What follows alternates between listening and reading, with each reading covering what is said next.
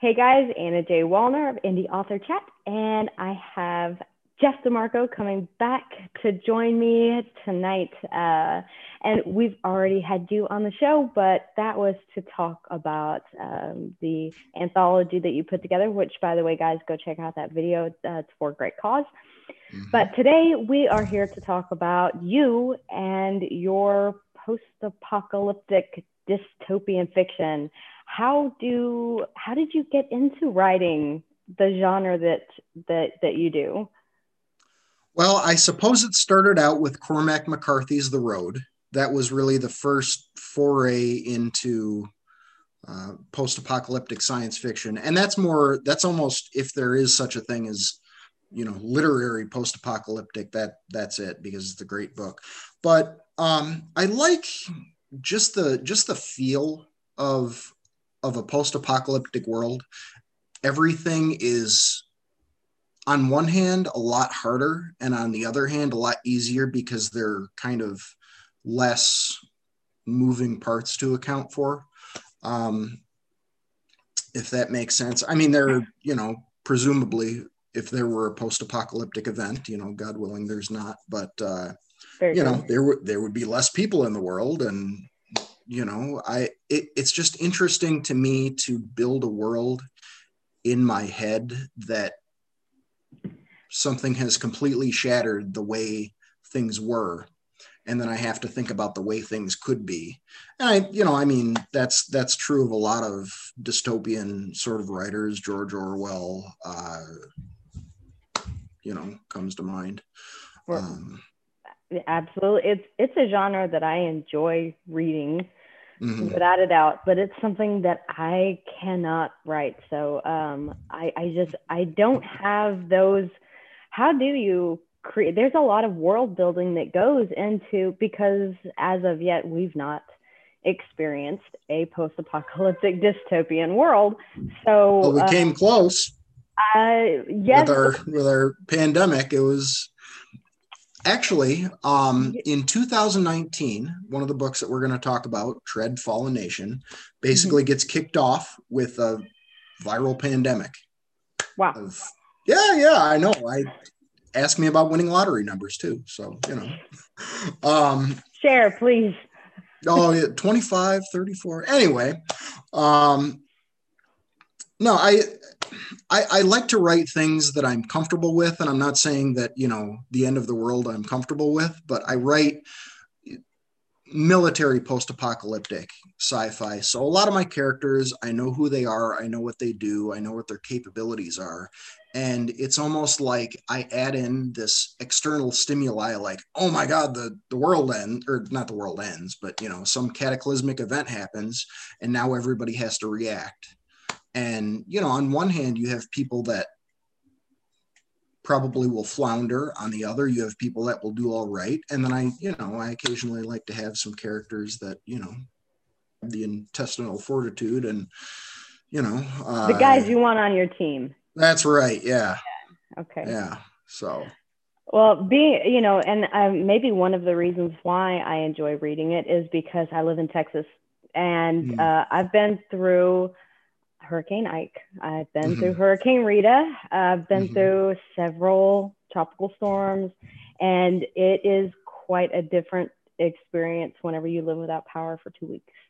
So it yeah. almost seems like this partial, you know, post apocalypse. I mean, what it would be like. You get yeah, a taste yeah. of it for two full mm-hmm. weeks of what would be what it would be like if the power mm-hmm. goes out and it really makes you appreciate electricity. Yeah, yeah.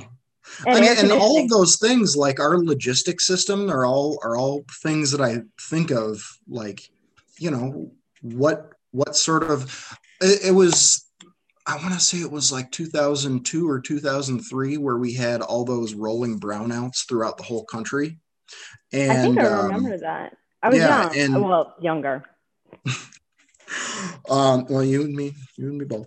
Um, but no, that was that was just so interesting to see kind of how how life manifested and and continued under under those circumstances when we don't have when we don't have those you know when we don't have our phones when we don't have when we don't have lights when we you know and you're you're taking someone like someone in the 1850s oh this is normal but but somebody now obviously that's abnormal and it's it's fun to see them react to it we definitely don't have a contingency plan in place to go without our creature comforts for too long Mm-hmm. Um, when you don't have TV for for a little while, or if your cell phone goes dead, we're kind of mm-hmm. a, a society that's dependent on technology and on you know electricity, and so that's got to be interesting to a lot of world building too. Oh yeah, yeah. for for you. In so, all and I, I typically, as far as showing the world, you're you're showing the world you know, you can do a prologue. I tend to, I mean, I, I do have prologues to say, hey, here's what's going on, but you're really showing the world through a particular set of eyes because all you know, all of my stories are really character centric. Um, so it's it's less about it's less about oh no, a virus got released, and more about more about you know how an individual overcomes it or you know fulfills their mission or or whatever and how they feel about it. Um, so i'm really showing trying to show the world through somebody else's eyes and obviously that gets skewed in one way or the other. So anyway so you have you've got um, into armageddon and born of chaos which are part of the ruler of Ash, uh, ashes series mm-hmm. uh, do you is there going to be a third installment in? Oh yeah, there's going to be a third, fourth, fifth, possibly a well, probably. I'm probably going to stop at five. I'm probably going to. I'm probably going to wrap it up. Wrap it up at five. So you've um, got you've got lots of plans. Oh yeah. Series. When can we yeah. expect? When can we expect the next one? Do you think? Um, the for the Ruler of Ashes series, I'm thinking late 2021. Um, okay. So I have I have a work in progress that I'm going to actually seek like traditional publishing for that I'm working on now. Uh, I have a handful of short stories. One of them is submitted to Apex Magazine. Uh, we'll see. I don't know. Um, I have the Tread series, book two is ready to go. I just need to put it out there, put it on pre order, get it all set up, and then and then then I'm all all back into Ruler of Ashes. I know it's tough uh, whenever you have two separate series going on to. Yeah. I know. I have all these voices in my head talking. It's wonderful. Well, do uh, do you write primarily in first person or third person? What do you prefer? My usual point of view is uh, third person multiple. So Okay. Do, you want me to give you a little overview of of uh, of let's say in Armageddon? Sure. Okay. Yeah. So so you have all of these expectant mothers that are brought to this underground facility in New Mexico, um, and basically they're given they're given you know some experimental treatment, and it makes their children especially gifted. Uh, yeah, I mean just to put it bluntly, you know, telepathic and telekinetic. Um, okay. So, um, I can't remember where I was going with that. Uh, so anyway, uh, one of them escapes, and you know these other these other nine children that are in the facility start running these missions for this subversive government organization uh, to basically maintain power for themselves while uh, instituting their own brand of morality. Uh, and the same the same organization, uh, you, you, know, has several scientists, and basic basically they've decided, okay, we failed. It's time to end things. Uh, so they release a virus into the into the atmosphere uh, that I decided not to go with zombies, so it's no zombies. Uh, okay. But I, I, call them hunters, and basically they're apex predators. Uh, that are that are formed from from humankind. It's gen, it's heavily genetic engineering, as I as I mentioned that uh, I had that PhD cancer researcher uh, guy working for me. Gotcha. Um, so he helped me out quite a bit with that. Uh, and you know, this this girl comes back into play with her would-be father and mother figure. It's kind of a found family sort of a situation. Um, and you know, she's she's the one trying to either, you know, convert all of these other children that have been fed kind of this false ideology. Um, so yeah, we'll see if she wins. She might not. I don't know. It sounds intriguing. Yeah. The whole the whole series does. Yeah, and it's it's set on Fort Sill. I think where I was going with that was I like to write places that I know. So one of their stops is Fort Collins, Colorado. I've lived there. Would you? Yep. Yep. Uh, Fort Sill, Oklahoma. I've lived there. Uh, yeah. They say to write what you know, and I guess that is true to a certain extent. Um, mm-hmm. Not not with yeah. not exactly right what you know about having survived a post-apocalyptic right. dystopian right. society, but to bring in some of the the mm-hmm. aspects mm-hmm. of places that you've been to help create that mm-hmm. world building in a realistic way. Mm-hmm. So if yep. anyone is familiar with Fort Collins, Colorado, you know, or some of the other places that you talk about, then then it's it's very it it draws it draws them in as being very believable. Yeah, and I had I had a buddy of mine that that read it that lives in Fort Collins, and he's just like, dude, you you destroyed us. Why would you do that? anyway, but uh, yeah.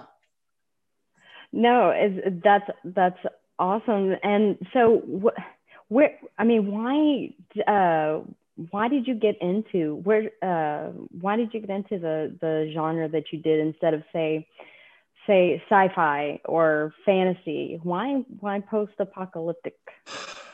Um you know because i didn't feel like thinking out like an alien race. I kind of like contemporary uh, contemporary stories because personally I identify with more contemporary characters, and all of these right. books are are either you know really close to the future or you know maybe like 10 15 years in the future in the case of my work in progress um and you know as far as what i read and what i watch um that has that has a lot to do with it. And just kind of paying yeah. attention. Like tread for instance uh, that that sort of viral release scenario that's not like you know it it's it's science fiction but it's not like it's not like telepathic kids. It's just a virus that kills a lot of people.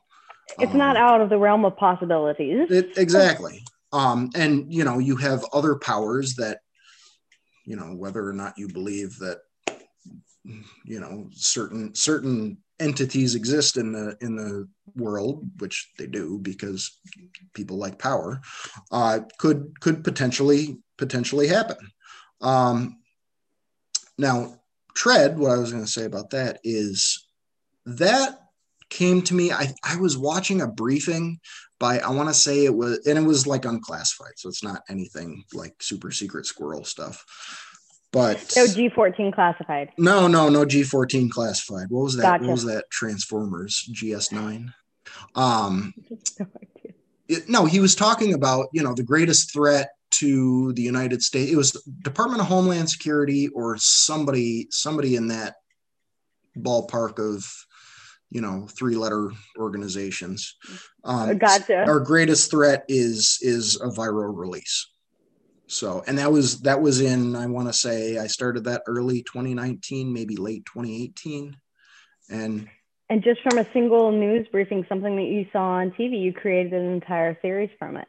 That's yeah. that's that's that is that's our writers' mentality. That's what we do. We, mm-hmm. we see something so random and just pick it up and and before you know it, we've got a whole series planned in our mind. Oh yeah. Oh yeah. I I actually have written all the way like I've got just kind of everything broken down and and structured to how I want the oh. series to go. You're a plotter. You like book five. Oh, I am a plotter. Yeah, you should see some of my spreadsheets. It's awesome. See, I'm completely the opposite. Oh yeah, uh, you just see to seat of the pants. Yes, absolutely. I just mm-hmm. I start writing and then see where my characters take me.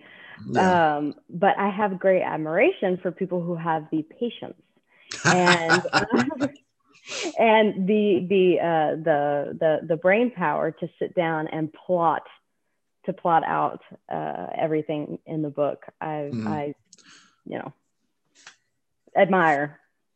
uh, it, it's nice because I don't need to I don't need to like take my take my laptop on vacation. I can just write down the scene that I want to write or like you know two or three scenes that I want to write while I'm gone, and I'll just write it longhand.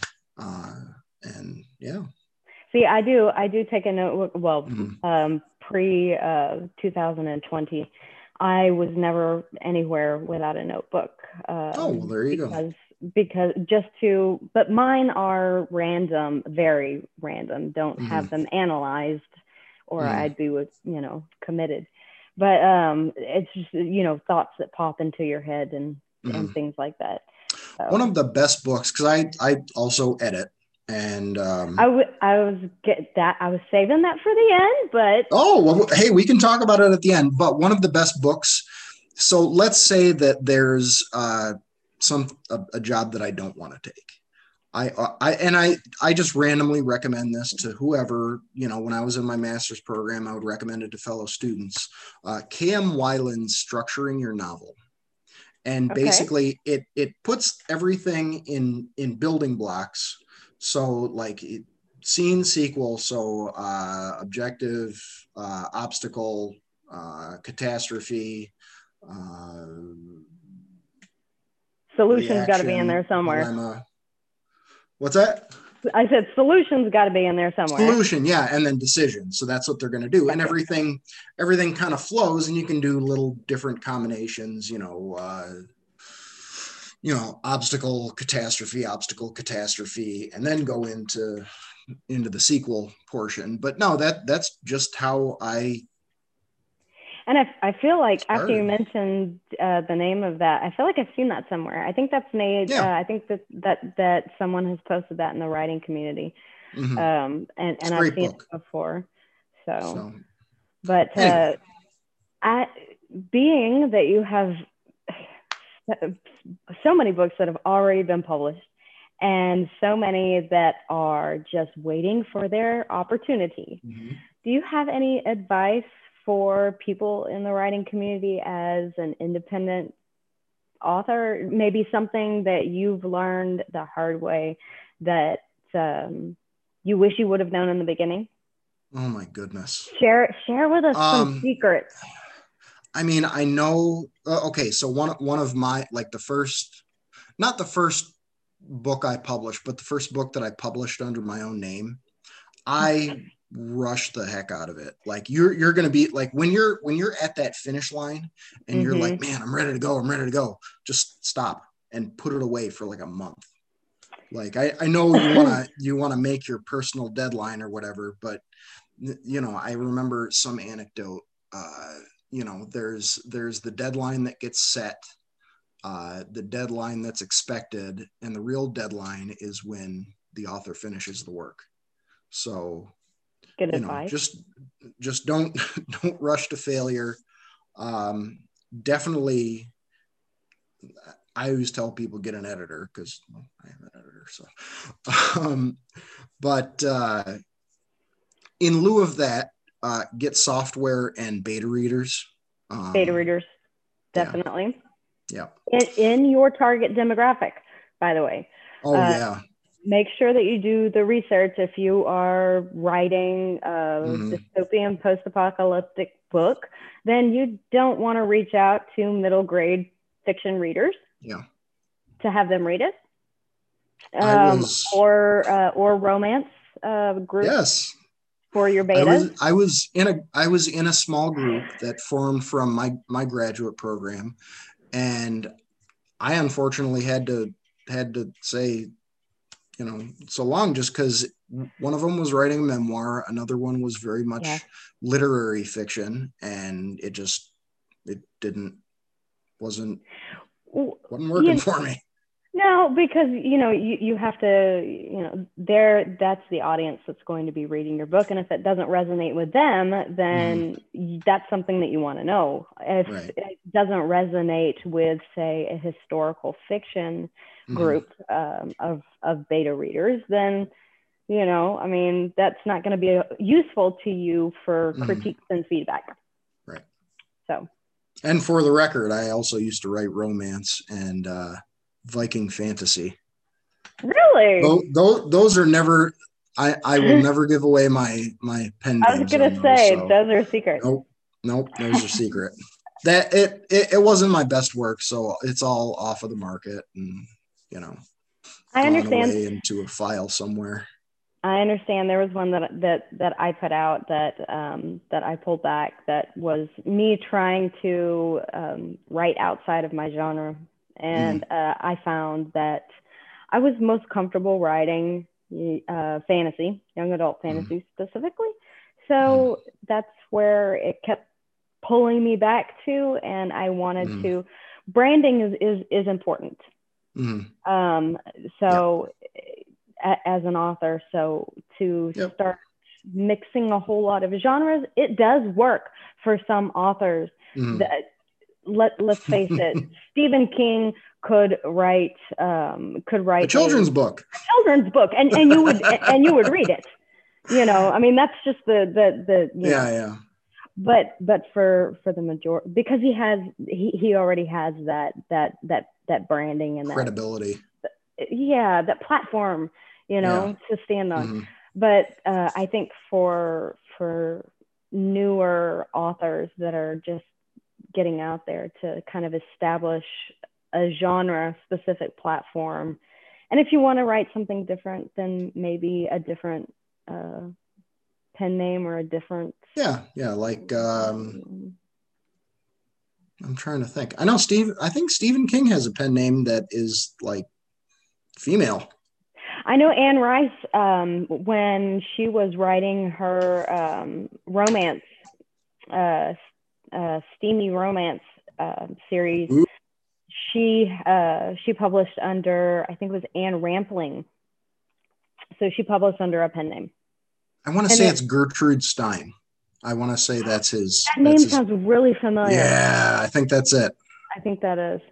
Yeah. Anyway.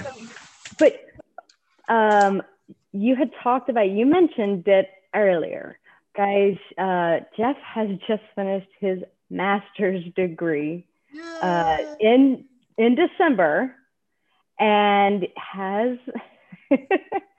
and if you go to his website, which I checked out earlier today, he does editing. So if you're looking for an editor, are you taking on clients? Oh yeah, yeah. Um, and, and I mean, I have a few things that are going on in the next, you know, month or two, but you know, I I, I'm happy to take on new clients. My dance card isn't quite full yet. Gotcha. So. Well, I appreciate you coming back and talking with me this evening, and so uh, it was it was an it was an honor to have both you and Z on uh, a little while ago, and I mentioned how much I'd like to hear more about the work that you do specifically. So thanks for taking me up on the offer to come back and chat. Well, thank you so much for having me. All right, guys, stay safe. And if you haven't already, make sure that you subscribe to the channel so that you don't miss out on new and upcoming content. That's right. Thanks again.